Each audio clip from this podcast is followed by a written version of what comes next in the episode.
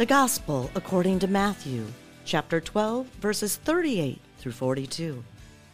Some of the scribes and Pharisees said to Jesus, Teacher, we wish to see a sign from you. He said to them in reply, An evil and unfaithful generation seeks a sign, but no sign will be given it except the sign of Jonah the prophet.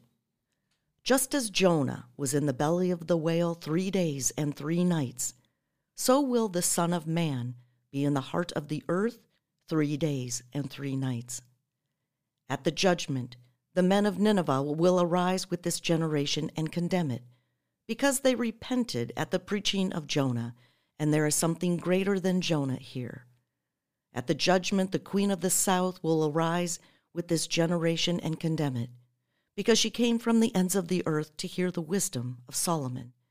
And there is something greater than Solomon here.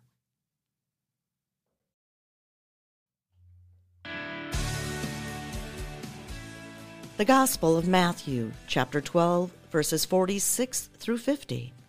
While Jesus was speaking to the crowds, his mother and his brothers appeared outside wishing to speak with him. Someone told him, Your mother and your brothers are standing outside asking to speak with you. But he said in reply to the one who told him, Who is my mother? Who are my brothers?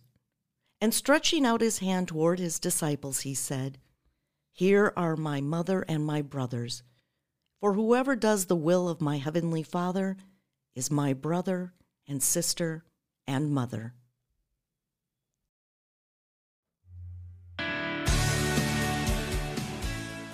The Gospel according to Matthew, chapter 13, verses 1 through 9.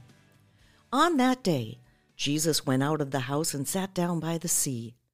Such large crowds gathered around him that he got into a boat and sat down, and the whole crowd stood along the shore.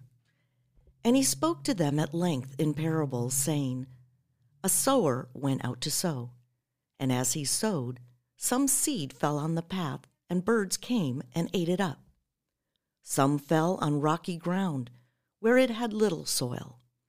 It sprang up at once because the soil was not deep, and when the sun rose, it was scorched and it withered for lack of roots.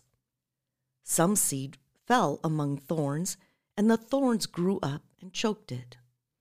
But some seed fell on rich soil and produced fruit, a hundred or sixty or thirty fold.